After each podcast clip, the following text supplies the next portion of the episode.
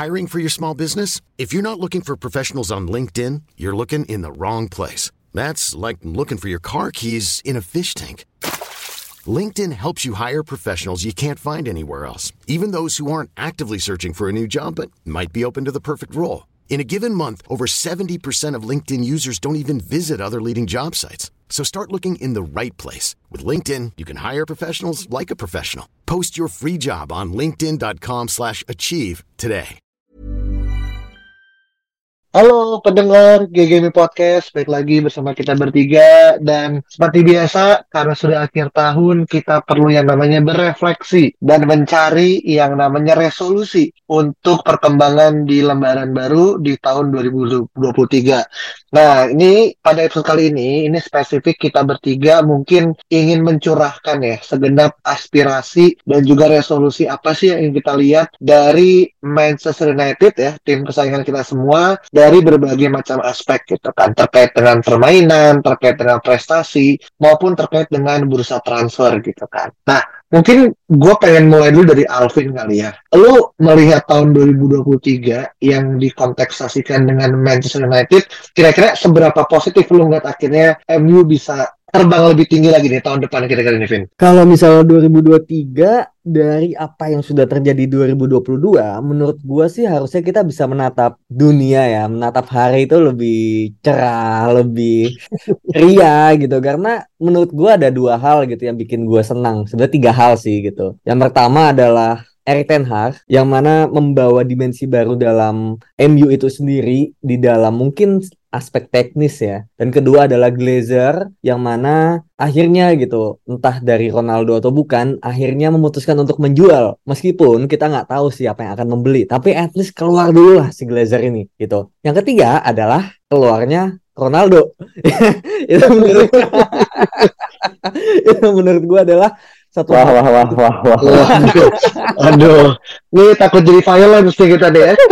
ya oke oke ya nanti tahu silakan ini apa counter attack gua. Cuma menurut gua Ronaldo dengan segala respeknya menurut gue memang sudah bukan dengan situasi seperti kemarin ya bukan yang membantu tapi malah bisa menjadi beban gitu dan dengan keluarnya dia menurut gue situasi ruang ganti lebih positif, tidak ada lagi yang apa ya pada akhirnya menjadi favorite dan akhirnya Erik Ten ini punya kuasa penuh dan kita lihat lagi gitu apakah Erik pada akhirnya bisa uh, membawa MU ke arah yang lebih baik gitu dengan nantinya Glazer ataupun siapa pun itu bisa membackup dia. Hmm, oke okay. ini menarik ya.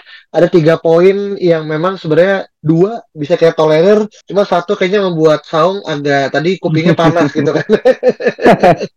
nah, mungkin lo ada pendapat lain nggak terkait dengan 2023 kira-kira apa yang lo bisa lihat secara gambar umum ya? Kalau khusus nanti bisa kita ini, tapi ada nggak hmm. yang mungkin secara umum yang mungkin lo mau tambahin? Secara umum, uh, yang jelas gue juga agree ya sama Alvin gitu ya uh, terlepas dari Ronaldo tadi statement dia yang cukup uh, bikin perdebatan gitu ya. Cuman tahun 2023 mungkin akan jadi tahun pertama gitu ya di mana United akhirnya setelah lima tahun nir gelar ini adalah tahun di mana kita akhirnya bisa merangkul gelar gitu. Ini menurut gue cukup optimis ya gitu.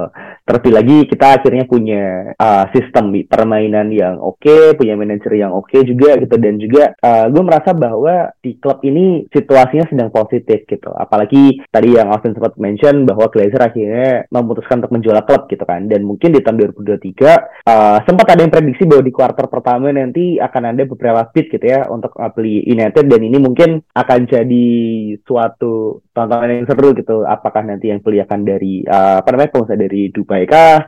Atau mungkin konsorsium Class of 92 gitu ya yang mungkin majority duitnya dari Beckham. Terus uh, apa namanya apakah nanti pembeli dari US ataupun uh, warga lokal sendiri yang diwakili uh, oleh siapa? James uh, Ya betul betul Jim Radcliffe gitu. Jadi akan sangat menarik sih sebenarnya di 20, 2023 ini. Yang jelas mungkin yang bisa gue ini ya uh, yang bisa gue simpulkan menurut gue akan jauh-jauh lebih menarik daripada 2020 2021 dan 2022 hmm. ini sih. Hmm, hmm. Oke, ini berarti semacam kayak year of revelation ya tentang gimana kira kita satu membuka puasa gelar, kedua kita mencari pemilik baru, ketiga kita mengeluarkan segala untuk virus ya. Kalau dari tubuh gitu kan. Yang mana tadi mungkin Alvin sempat nyebut satu nama yang mana mungkin bisa diartikan sendiri. Tapi ini memang menjadi suatu perdebatan dan gue sih yakin ya uh, pendukung MU di seluruh dunia gitu. Nggak cuma di Manchester pasti merindukan adanya parade kembali yang akhirnya mengelilingi kota Manchester yang sekarang mungkin lima tahun ke belakang masih didominasi gitu kan sama warna biru gitu. Itu pun udah lima kali enam kali juara pun juga kayak orangnya nggak nambah-nambah gitu kan. Untuk parade gitu. Nah ini kan kalau MU yang mungkin mengambil alih kan mesti yang beda gitu kan. Seperti yang mungkin dari tahun 2008 terus juga 1999 gitu kan. Jadi ini jadi satu momentum tertunggu tapi kalau kita mulai dari terkait dengan prestasi deh gitu ya di tahun 2023 gitu kira-kira apa mungkin yang paling achievable untuk bisa kita rangkul di tahun 2023 nih Om? Yang bisa kita raih terkait prestasi ya Ya. Uh, tadi kan lo sempat uh, apa tadi kan kita sempat mention ya bahwa ini akan jadi tahun pertama kita untuk mengakhiri puasa reguler gitu ya dan secara menarik 2022-2023 ini tepat 10 tahun kita juara Premier League ya ke hmm. 20 gitu hmm. dan ini sudah cukup lama bro gitu ya akhirnya satu dekade kita berpuasa gitu Premier League gitu walaupun gue sendiri nggak yakin apakah di akhir musim ini kita bisa menang Premier League gitu ya cuman ini akan jadi awal yang baik gitu yang menutup satu dekade yang cukup buruk gitu yang di mana lima tahunnya kita puasa gelar gitu ya dan di antara lima tahun tersebut kita sangat tidak stabil gitu ya entah dari pemain entah dari manajemen entah dari pelatih gitu dan akhirnya kita bisa menatap tahun 2023 ini dengan cukup serius sih bahwa kalau misalnya orang-orang bilang atau kayak Rio Ferdinand bilang ya ini nanti is back gitu dan this is the moment sih menurut gue. Hmm, oke. Okay. Tapi itu masalah terkait dengan uh, prestasi berarti lu secara eksplisit menyampaikan mm -hmm. kalau kita punya plan untuk meraih IPL kah? Itu yang lu maksud atau memang Wah, kalau kalau itu sih mungkin nanti banyak yang ini ya, yang tidak setuju sama gua ya. Karena ini cara kan masih masih cukup jauh gitu. Cuman ya a man can dream right gitu. Cuman yeah. menurut gua walaupun bukan IPL pun gitu. Kesempatannya masih terbuka lebar entah itu nanti di Carabao Cup mungkin atau mungkin di FA Cup atau mungkin di Europa League gitu. Dan ini sangat-sangat everything masih sangat possible lah gitu. Terlebih lagi nanti kita kan uh, harapannya ketika bursa transfer buka kita bisa akhirnya meresmikan Kodi Gakpo gitu mungkin ya dan akhirnya uh, misi menjemput De Jong di Januari uh, di Februari juga harusnya lancar-lancar ya gitu ya di Camp Nou harusnya sih kita masih punya kesempatan yang cukup terbuka sih di tahun ini gitu. Oke, okay. ini gue agak surprise sih karena tadi Saung hmm. harusnya kalau misalkan mengatakan IPL pun kita nggak kaget ya iya karena saya saya gue lagi bareng nonton sama si Newcastle lawan Leicester kali ini. Dan terus hmm. Newcastle kok seru juga nih bro. Ya gue masih eh, dua kosong tiga kosong kan. Maksud gue hmm. top four pun itu secara realistis emang menyeramkan sekarang gitu. Hmm. dan terlebih gue masih masih belum bisa melihat apakah Arsenal bisa sleep or not gitu ya. Ini realistically hmm. taking gitu. Cuman mungkin nggak bisa kita tag besok gitu ya. Setelah halu-halu gue mulai naik mungkin EPL masih bisa kita raih sih sebenarnya. Oh tiba-tiba saat timing aja kapan kita tag kita tunggu bener. Bener aku lagi nonton nonton match juga jadi kayak wah nah, nonton realita bro mantap mantap. Berarti reality checknya memang oh, sekarang iya. di era sekarang jauh lebih ketat ya. Dan sebenarnya ini yang ngebuat akhirnya IPA jadi seru kan karena memang persaingannya nggak cuma di kuasa satu dua ya. Tapi mungkin enam tujuh delapan kan nanti mungkin dua tiga empat tahun lagi gitu. Nah sebelum ke sana nih kan sebenarnya Saung kan ingin menyampaikan apa yang oleh Gunnar Solskjaer pernah sampaikan ya ketika kita menang lawan PSG kan. Uh, mountains are there to be climbed on day gitu kan. Kira-kira gitu kan. My hero oleh Solskjaer nah, tapi lo mungkin punya pendapat yang jauh lebih ini ya uh, exact gitu. Kira-kira kalaupun kita punya chance untuk meraih juara atau trofi lah gitu, biar uh, kabinet kita nggak sebegitu kekeringan seperti klub sebelah gitu.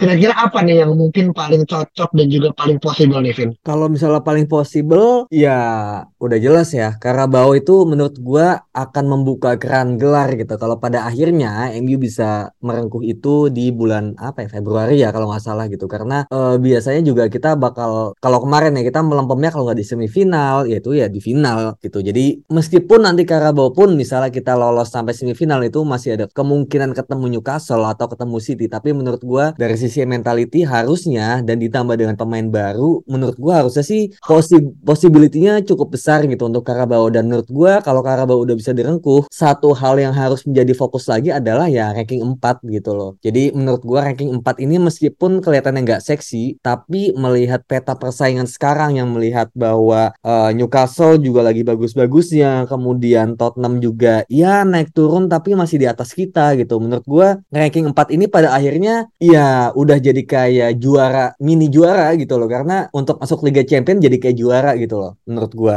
Hmm. Lebih sulit daripada musim-musim sebelumnya gitu. Jadi memang ranking 4 ini underrated sih menurut gua gitu. Kalau masalah juara sih kayak ya meskipun a man can dream tapi ya ya mimpinya jangan mimpi basah juga lah gitu.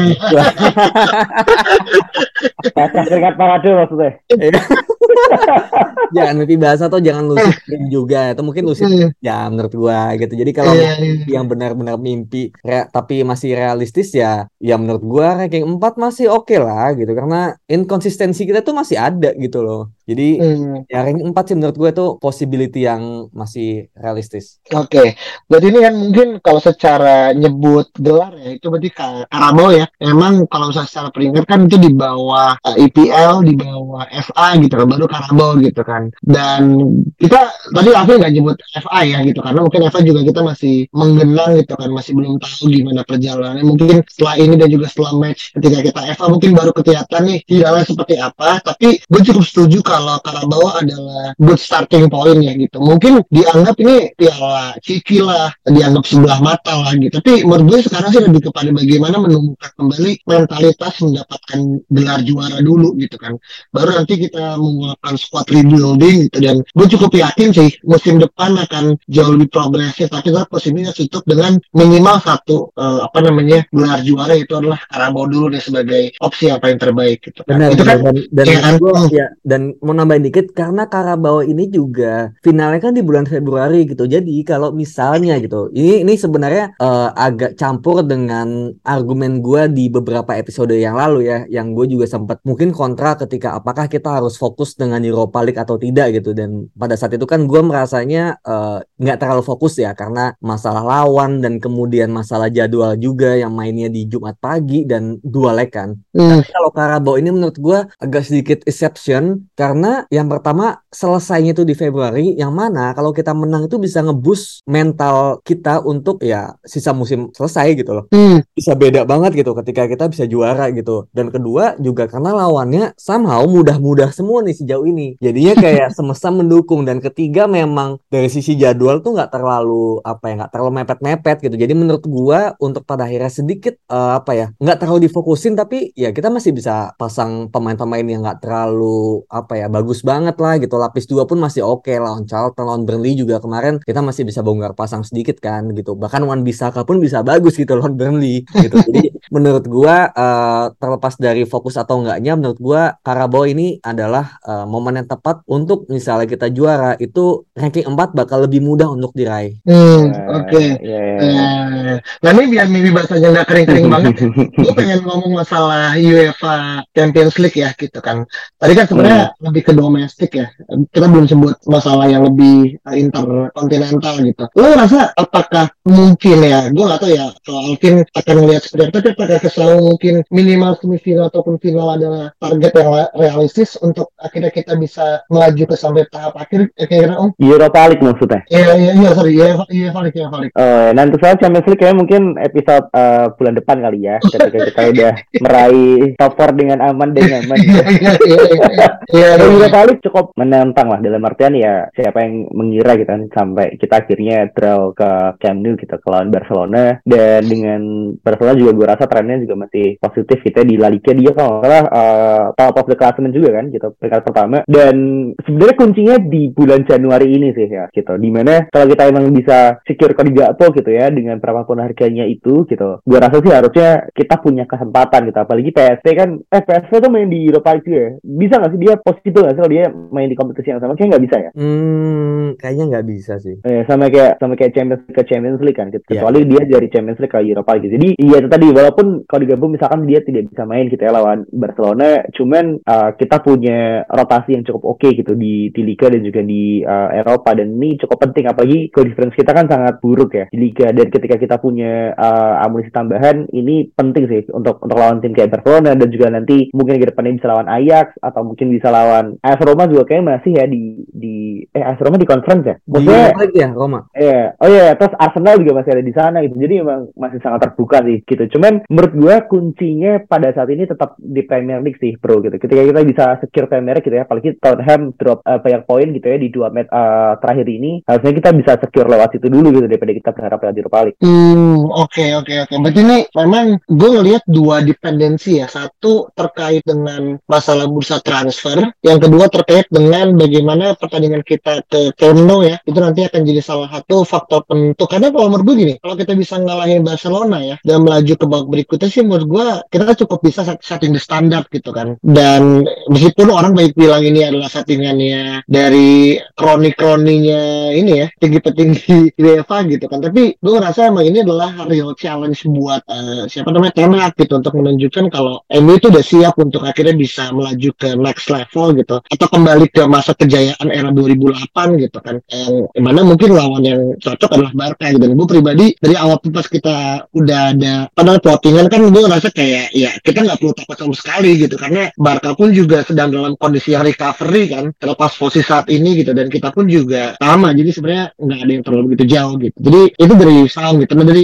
kira-kira lu punya poin berbeda terkait dengan ekspektasi masalah ini Vin? Eh, menurut gua pada akhirnya sekarang ya sebenarnya nggak ada sih nggak ada hal yang baru lagi ya yang pada akhirnya bisa gue sampaikan. Karena yang udah kita bicarain dari mungkin beberapa epi- episode yang lalu kemudian di episode ini juga tadi ya kita bahasan bertiga menurut gue udah merangkum semuanya sih bagaimana sekarang fokusnya. Gue juga setuju gitu sebelum ke Europa League menurut gua kita harus benar-benar meminjakan kaki kita dengan kokoh dulu di Premier League gitu yang mana bermain dengan sistem yang jelas kemudian secara konsisten dan itu pada akhirnya bisa bisa menularkan juga itu performa sebagus itu di Europa League nantinya gitu. Apalagi kalau di di Carabao Cup kita bisa sampai final. Yang mana by the way gue juga ini lagi ngecek. Jadi final Carabao Cup itu di 26 Februari 2023 yang mana ini tuh sebetulnya telah pertandingan Barcelona di dua leg gitu. Barcelona dua leg itu kan kalau nggak salah Februari dua-duanya gitu. Jadi menurut gua ya seharusnya sih pinginnya gua final Carabao dulu ya. Dan kalau misalnya kita menang di situ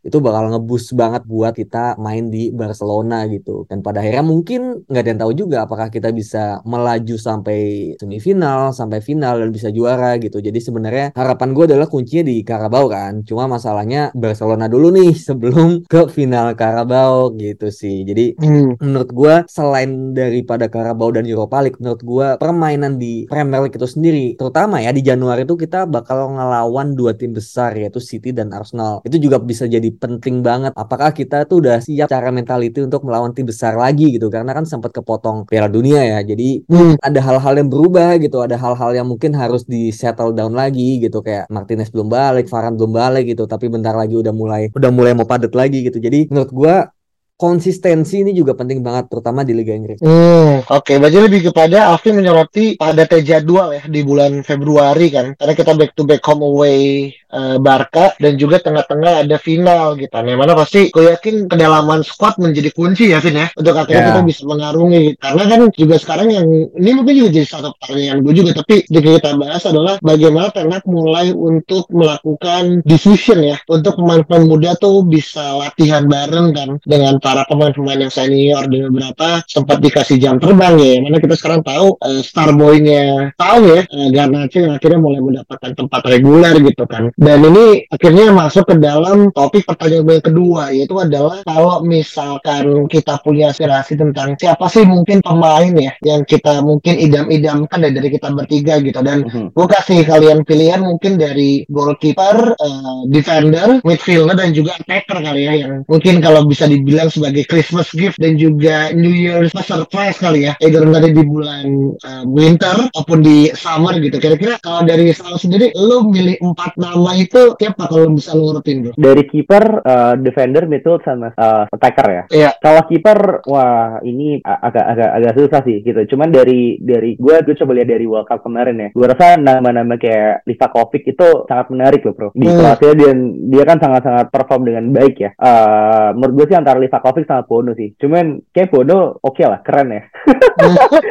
ini sangat sangat subjektif ya karena dia dari Maroko dan dia uh, luar biasa gitu ya penampilannya gitu selama World Cup kemarin gitu. Apalagi dari group stage sampai sampai dia lol, uh, sampai dia uh, kalah tuh kayak dia cuma kebobolan berapa gol gitu dua atau tiga gol gitu in total gitu. Dan itu sangat impresif sih menurut gue gitu. Itu dari kiper. Hmm. terus kan defender uh, ini agak agak susah sih karena gue nggak nggak terlalu aware gitu dengan nama-nama uh, defender yang sekarang lagi lagi hot prospect gitu ya. Cuman uh, Vardio kayaknya cukup lumayan ya uh, dipersembahkan hmm. gitu di di uh, tahun depan. Jadi mungkin kalau misalnya kita punya chance untuk dapetin dia I think uh, just go for it gitu ya. Apalagi dia kayaknya di posisi yang sama dengan Maguire juga jadi akan jadi kompetisi yang cukup oke okay gitu. Dan ini bisa bisa jadi uh, pengganti Eric Bayi ya yang akhirnya bisa dilego lah harusnya gitu di tahun depan. Untuk hmm. defender kalau untuk midfield ini agak susah sih. Gue gue tahu uh, Frankie De Jong mungkin masih jadi mimpi mimpinya Alvin ya gitu. Hmm. Cuma nama kayak Enzo Fernandez ini juga cukup oke okay, kan. Dan hmm. jadi bukan Amrabat nih. Wah. Amrabat boleh sih kalau nanti kita dapat Mbappe ya.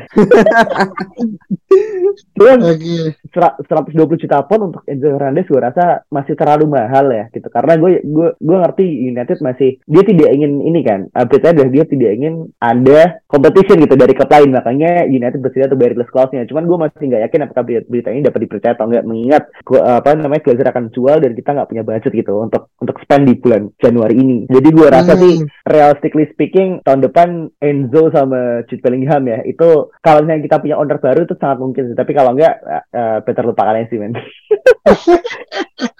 Oke oke. Apalagi, nah ini ini ini ini yang paling recent ya, paling recent Gakpo sih men kita. Yang ini paling paling available, paling bisa kita raih sekarang di pool di bursa transfer Januari ini adalah Gakpo dan ini sangat sangat memungkinkan gitu dan mungkinnya malah justru di bursa transfer ini kalau kalau misalkan kita skip, gue nggak yakin akan dapat lagi sih. Jadi Cody Gakpo menurut gue. Hmm oke. Okay. Berarti nama-namanya yang kalau dari Saung merefer pada performance di World Cup dan juga konektivitas dengan uh, Ten Hag ya, terutama mungkin di nama-nama kayak Gakpo gitu kan, dan juga Enzo ataupun uh, Frankie ya tadi sempat disebutin. Nah ini kan sebenarnya nama-nama yang mungkin paling kembang ya. Nah gue mungkin berharap dari Alvin kali ya, uh, kira-kira lu ada nggak ya mungkin nama berbeda ataupun cara pandang yang mungkin hmm. lebih menarik gitu kalau dibandingkan Saung kira-kira? Iya, kalau kiper gue sih merasa Piala Dunia itu memang pada akhirnya bukan sebuah acuan utama ya untuk melihat bahwa apakah dia pemain bagus atau enggak gitu.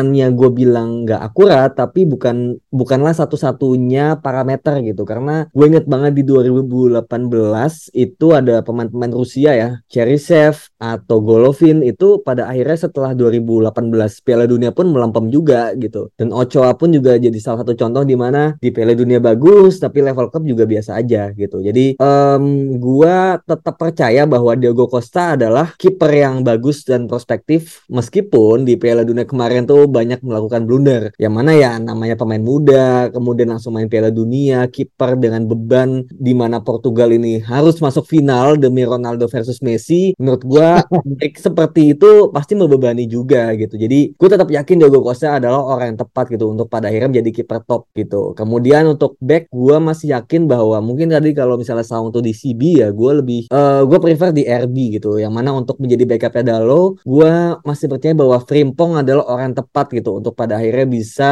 menjadi pemain yang dia nggak akan pushing hard untuk masuk ke starting tapi kalau dicadangin pun dia oke okay. di satu sisi kalau dia harus main menjadi pemain utama menggantikan Dalo untuk sementara let's say karena cedera atau suspension atau rotasi dia pun ready untuk itu gitu jadi mencari profil yang seperti itu yang menurut gua cloningannya Malaysia tapi di sisi kanan itu kan susah ya gitu. Jadi menurut gua Frimpong adalah melihat profil dan karakter adalah orang yang tepat. Nah, kalau misalnya gelandang melihat Di Jong ini sulit, kemudian juga tadi ada Enzo Bellingham itu kan angkanya mahal-mahal ya gitu. Gua mencoba melihat dari angka yang mungkin lebih uh, apa ya, lebih ekonomis sedikit lah ya gitu. Yang mana kita pernah bahas dulu namanya Ismail Benacer gitu dari AC Milan yang kontraknya udah habis. Gua pikir dari apa yang kita lihat ya mungkin di YouTube gitu. Gue merasa bahwa dia adalah pemain yang sedikit bisa memerankan peran Frankie De Jong gitu. Cuma memang mungkin nggak sebagus dia gitu. Cuma dia adalah pemain yang bisa build up dari belakang, press resistance juga, dia bisa ngoper, bisa dribble dan dia juga bisa melakukan defensive action kayak interception dan juga tackle. Jadi cukup komplit untuk seorang gelandang yang harganya nggak terlalu mahal-mahal amat gitu. Jadi menurut gue Ismail Benacer ya dream player juga sih gitu. Yang mana katanya tadi gue baca lagi nego perpanjangan kontrak dengan AC Milan yang mana gue harap itu ini ya apa gagal ya gitu.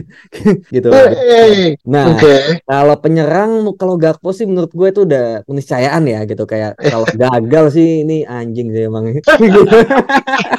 gitu dan Gakpo ini memang harus di seal di Januari gitu. Tapi kalau kita bicara di summer gitu menurut gue tetap harus beli lagi gitu. Yaitu gue dreamnya ya eh uh, siapa ya Ramos sih menurut gue gitu. Gon Gonzalo Ramos sih dia yang gue bilang gitu dia tuh mirip banget dengan Wayne Rooney dia bisa main di striker kanan kiri meskipun gak di kanan banget ya tapi pergerakannya bisa ke mana-mana bisa menjadi EM juga gitu dia bisa jemput bola cuma mungkin butuh pengalaman aja tapi eagerness dan juga mungkin semangat determinasi itu mirip banget sama Wayne Rooney gitu jadi untuk ya karena gue juga fan Rooney gitu gue ingin melihat Rooney yang baru ada di MU dan menurut gue Ramos ini adalah oh. tepat untuk itu gitu yang mana dia build up lebih bagus dari Gakpo ya Gakpo kan lebih kayak pemain sayap ya sebetulnya gitu gitu jadi hmm. gua Ramos adalah orang yang tepat gitu meskipun satu sisi gue juga tahu gitu proper number 9 yang tinggi kayak Vlahovic kayak Sesko pun juga adalah pemain yang seksi juga untuk dimiliki tapi melihat harga ya yang mungkin agak nggak make sense Gonzalo Ramos menurut gue pemain yang cukup tepat oke okay. oke okay, berarti kan kalau Alfi kan lebih tipe yang against dengan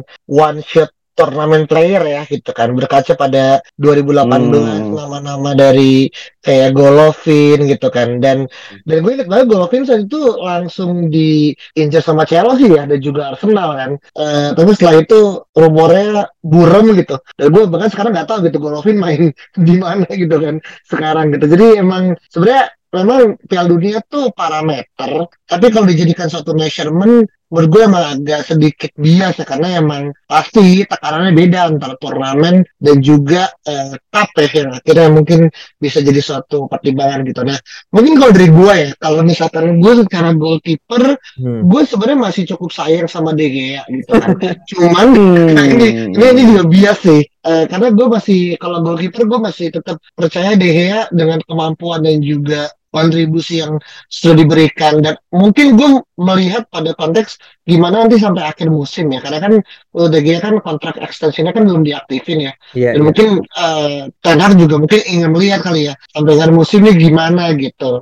Apalagi mengingat pada ceritanya Van der Sar ya yang akhirnya pergi dari Fulham ke MU di usia kalau masih 33 ya gitu kan. Dan dia bisa main sampai usia 38 menurut gua ya De Gea nih masuk ke kalau dalam bahasanya ini adalah Uber kedua gitu. Harapannya ya gitu untuk bisa menyamai rekornya Van der Sar yang akhirnya memiliki second chance di usia yang mungkin nggak lagi muda gitu. Itu kalau gue lebih kepada kiper gitu.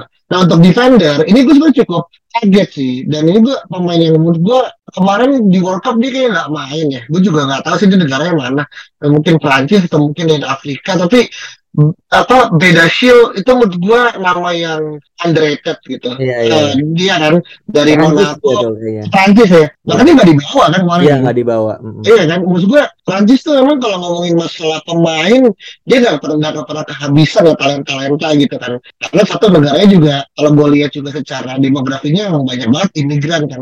Jadi emang negara Prancis tuh nggak pernah kehabisan talent dan uh, beda shield nih. Kalau nggak salah kita juga pernah kan di link ke dia kan di tahun 2000 atau 2020 ya gue cukup lupa gitu kan. Cuma akhirnya nggak jadi dan gue baca barusan dia sama Chelsea gitu. Gue nggak bisa bayangin kalau misalkan Chelsea ngebit buat Gvardiol dan juga Bedasiel dalam satu momen bersamaan itu gue udah udah ini sih man udah udah unbeatable sih. Kalau akhirnya itu benar kejadian ya. Jadi gue kalau defender sih uh, dan Dashiro nah untuk masalah uh, tengah ya gue pribadi jujur masih ingin punya uh, mimpi untuk melihat satu kali Last Dance De dan juga Enak ya di satu momen bersamaan. Dan menurut gue itu cuma masalah timing sih. Karena tadi gue juga baca di salah satu rumor Twitter ya kalau ternyata ada semacam kayak tekanan yang juga diberikan dari pemain untuk akhirnya Barcelona bisa melepas yang bersangkutan semoga ini benar ya. Uh, tinggal akhirnya kitanya aja nih ini jangan goblok untuk akhirnya kehilangan chance gitu. Karena memang sekarang tuh kayak pemain-pemain yang yang bermunculan juga banyak kan. Cuman Enzo good gue tidak menyalahkan dan gue juga tidak mengatakan Enzo nggak baik tapi kalau kita ngomong masalah proven dan juga langsung jangka pendek, menurut gue Frankie itu worthwhile money to spend. Itu yang jadi menurut gue gitu.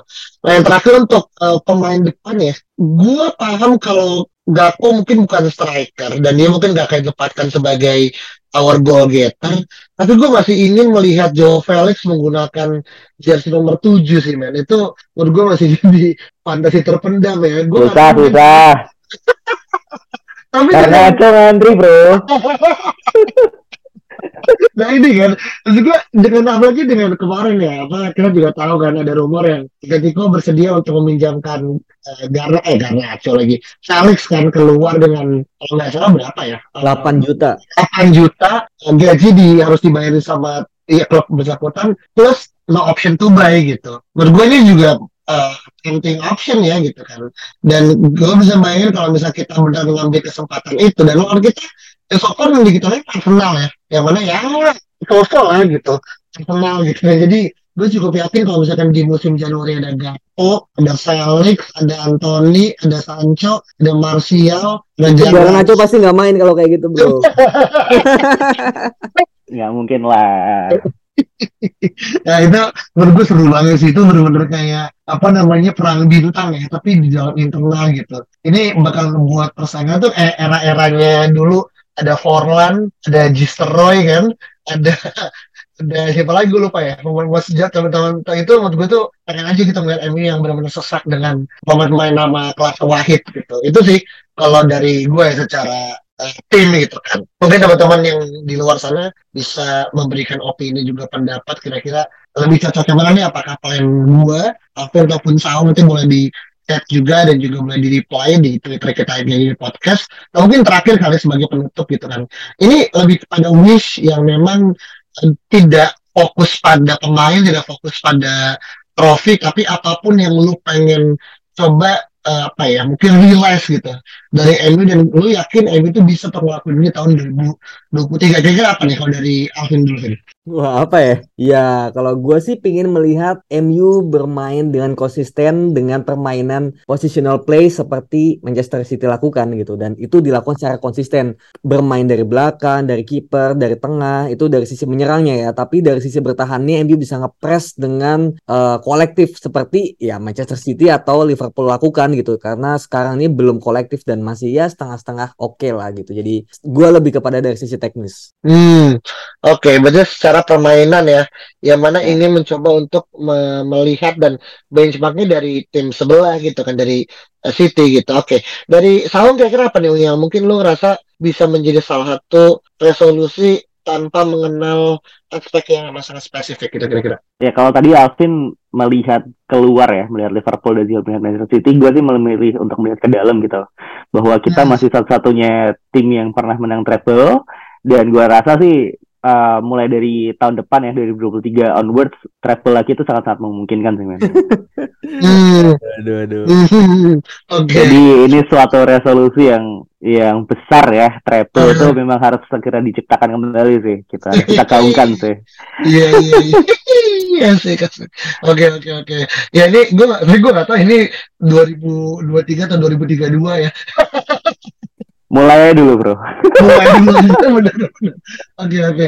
Nah uh, oke okay, berarti lebih kepada uh, treble ya. Dan kalau menurut gue sih gue sebenarnya uh, salah satu plan gue adalah kita mencoba untuk bisa mengutilize uh, banyak pemain muda untuk bisa apa ya make a move ya ke first team squad gitu kan. Karena gue cukup pede ya dengan apa yang kita punya. Meskipun kalau dibandingin sama Youngstra City gue cukup bisa meyakini kalau kita masih satu level di bawah lah gitu kan. Uh, tapi gue cukup pede dengan beberapa individual individual kontributor ya gitu kan. Untuk akhirnya bisa mendapatkan jam gitu kan. Dan gue pun juga nggak neko-neko kok. Misalkan contoh kayak untuk midfield satu gitu. Untuk pemain depan satu untuk back satu gitu menurut gue tuh udah cukup ya gitu dan gue agak muluk-muluk sih kayaknya bro dulu kita tiap tahun kan cuma satu doang nih satu satu tumbuh tapi yang satunya yang udah kita punya tuh biasanya bermasalah kan gitu kan Aduh, yang yang patah tumbuh yang hilang berganti sih. Tapi Iya. iya iya itu ya kan.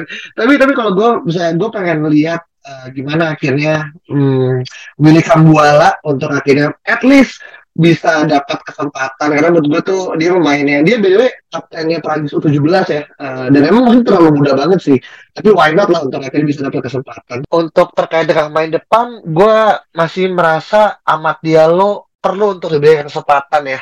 Karena pas gue kemarin ngecek di Sunderland pun ya dia kan tadi pinjemin ada beberapa hal yang menurut gue cukup promising gitu kan. Dan itu membuat gue cukup yakin kalau ya kita udah investasi sebanyak 37 juta pounds dan menurut gue kita perlu at least mengambil ROI-nya lah dari yang bersangkutan sih. Jadi tiga nama itu Kambuala terus juga Mainu dan juga Diallo itu harapan gue di tahun 2023 sih. Nah mungkin itu yang ketiga mungkin lebih pada freestyle ya freestyle aspiration. Dan kalau teman-teman akhirnya punya pendapat berbeda dan juga mungkin punya aspirasi tersendiri yang disampaikan dan siapa tahu didengar gitu kan sama eh, apa call centernya MU gitu.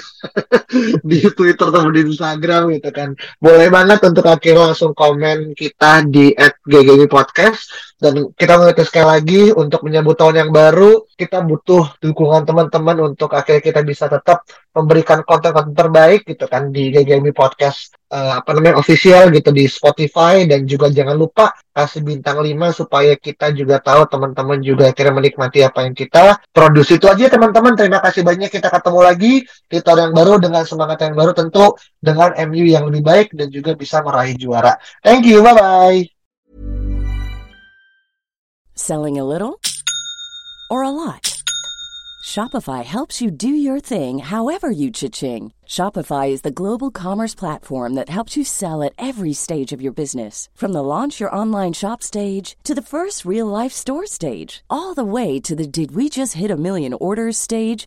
Shopify is there to help you grow. Shopify helps you turn browsers into buyers with the internet's best converting checkout. 36% better on average compared to other leading commerce platforms because businesses that grow grow with Shopify. Get a $1 per month trial period at shopify.com/work. shopify.com/work.